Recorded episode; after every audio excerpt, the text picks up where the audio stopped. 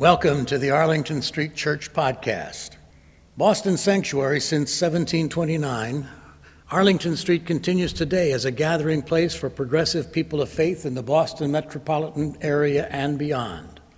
Please visit ascboston.org for more information about this historic Unitarian Universalist congregation. We're located at the corner of Arlington and Boylston Streets in downtown Boston, Massachusetts. Arlington Street Church gathered in love and service for justice and peace. A cocky student of meditation decided he had nothing left to learn of the practice, but his curiosity was piqued when he heard of an old hermit, a holy man, who lived alone on an island. He decided to pay him a visit, rowing across the lake. The hermit received the meditator graciously and answered the man's questions about his spiritual practice. Over tea, the hermit explained that he simply repeated a mantra to himself all the time. The meditator was well pleased. The hermit was using the same mantra he himself used. But when the hermit spoke the mantra aloud, the man was horrified. What's wrong? asked the hermit. I don't know how to tell you this, said the meditator. I'm afraid you're wasting your life. You're pronouncing the mantra incorrectly. oh dear, that is terrible. Please teach me how I should say it. The meditator gave the correct pronunciation, and the old man was very grateful. They practiced it for a little while, and the meditator took his leave, well pleased that he had been able to teach the hermit something so invaluable. Now confirmed as an accomplished teacher, the meditator pondered his intervention and the sad fate of the hermit as he rowed back across the lake. Thank goodness for me, he thought. At least the hermit has a little time to practice correctly before the end of his life. Just then he saw something coming toward him. It was the hermit walking on the water the meditator stopped rowing. The hermit hurried to catch up to him. Standing on the surface of the water, the hermit asked, Excuse me, please. I hate to bother you, but I've forgotten the correct pronunciation again. Would you please repeat it to me? I know this as an old Zen story. It's one of many exhorting students to humility. I thought of it because recently I overheard a debate about how to pronounce the Tibetan mantra Om Mani Padme Hum, or Om Mani Padme Hum, or Om Mani Padme Hum, and was glad to know just enough not to engage. Om Mani Padme Hum is known as the Mani mantra. It doesn't really have a translation, or at least not one that would make much sense to most of us, but it is said as an invocation to the spirit of compassion. In Tibet, stones painted or carved with the Mani mantra, Mani stones, are everywhere, since seeing the mantra is said to have the same effect as saying it out loud or silently to oneself. Spinning the written form of the mantra around in a prayer wheel is also believed to invoke compassion. In every land influenced by Tibetan Buddhism, there is a profusion of mani wheels, the small hand wheels and the huge wheels with millions of copies of the mantra inside. I wanted to share this because Om Mani Padme Hum features quite prominently in the story I want to tell you today from one of my favorite spiritual teachers, Ram Dass. Ram Dass was born here in Boston in 1931. His parents named him Richard Alpert. As a psychologist in the early 1960s, he was best known for his research at Harvard with Timothy Leary into psychedelic drug induced states of consciousness.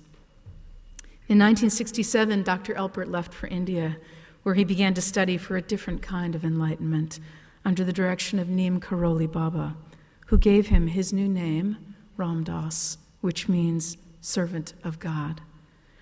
Ram Dass remade himself teaching and serving all over the world, which, despite a debilitating stroke 10 years ago, he continues to do this day, to this day.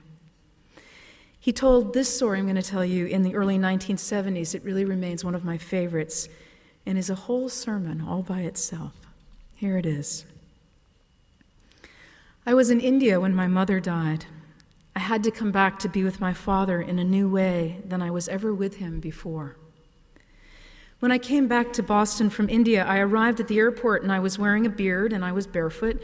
And I had come from India with my tambura, which is a kind of Asian lute. And I was generally a weird looking being. My father came in his car to pick me up, a conservative Boston Republican lawyer and a very responsible member of our society. He took one look at me, and his response was, Get in quick before anybody sees you. Which I did, and we started to drive to his house. Now, what he regaled me with all the way home was the fact that he was experiencing a depression, a deep depression, as he approached death. He was 72 at the time.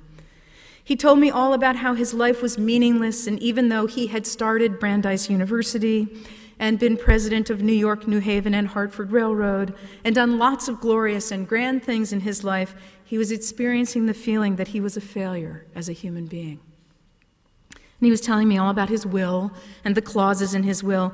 And I was just sitting in the car saying, Om Mani Padme Hum, Om Mani Padme Hum. And it was like his mind was creating this heavy, depressed place of it's all over, and we'll look through the old photographs tonight. You know that kind of place. And I just said my mantra. We got home, and he said, Well, what would you like to do now? I said, I don't care, Dad, anything you'd like to do. He said, Well, I want you to rest. You've had a long trip. I'm, I'm going to make some raspberry jam because that's one of his hobbies. So I said, Well, can I help you? No, don't bother. I said, I'd like to. He said, Well, all right. So we started to make raspberry jam. We're sterilizing the bottles and mashing raspberries and so on, and he's telling me about the horror of his life and how sad it is. It's a very heavy story. I feel fantastic compassion for him because I love him very dearly. And at the same moment, I see where he's stuck. So I'm just doing my mantra, Om Mani Padme Hum, and mashing raspberries and so on. And I'm saying things to him like, Should the bubbles all rise to the top? Where do we put that? And so on. After a while, since I'm giving him no reinforcement at all for this fantastic dark cloud that he's creating all by himself, since I'm part of us, but I'm not helping him hold it up, he starts to say, Well, get all the bubbles up. And pretty soon his conversation is shifting until it's here and now. That is, he's talking about how to make raspberry jam. And as he starts to talk about how to make raspberry jam, the lines of his face are relaxing, and the whole model of himself as somebody who's old and about to die and all this stuff, that's all starting to fall into the past. And here we are making raspberry jam. We're just two guys making raspberry jam. Now we finish making the raspberry jam, and he's happy. See? He's smiling. Om Mani Padme Hum. Eight months later, Ram Dass gave away the bride at his father's wedding. And for the rest of his father's long life, when Ram Dass called the newlyweds, they would be heading out to dinner or having people over or traveling, or they were writing songs or movie routines together at the piano, or his father was writing love songs. At the wedding, just before they went into the temple, his father turned to Ram Dass and said, This is all you're doing, you know. My spiritual companions, it all starts right here, right now.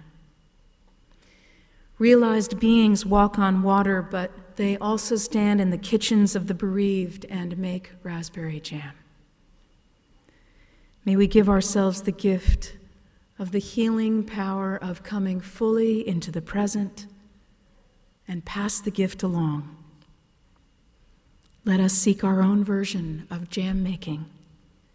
We will find it in unexpected places.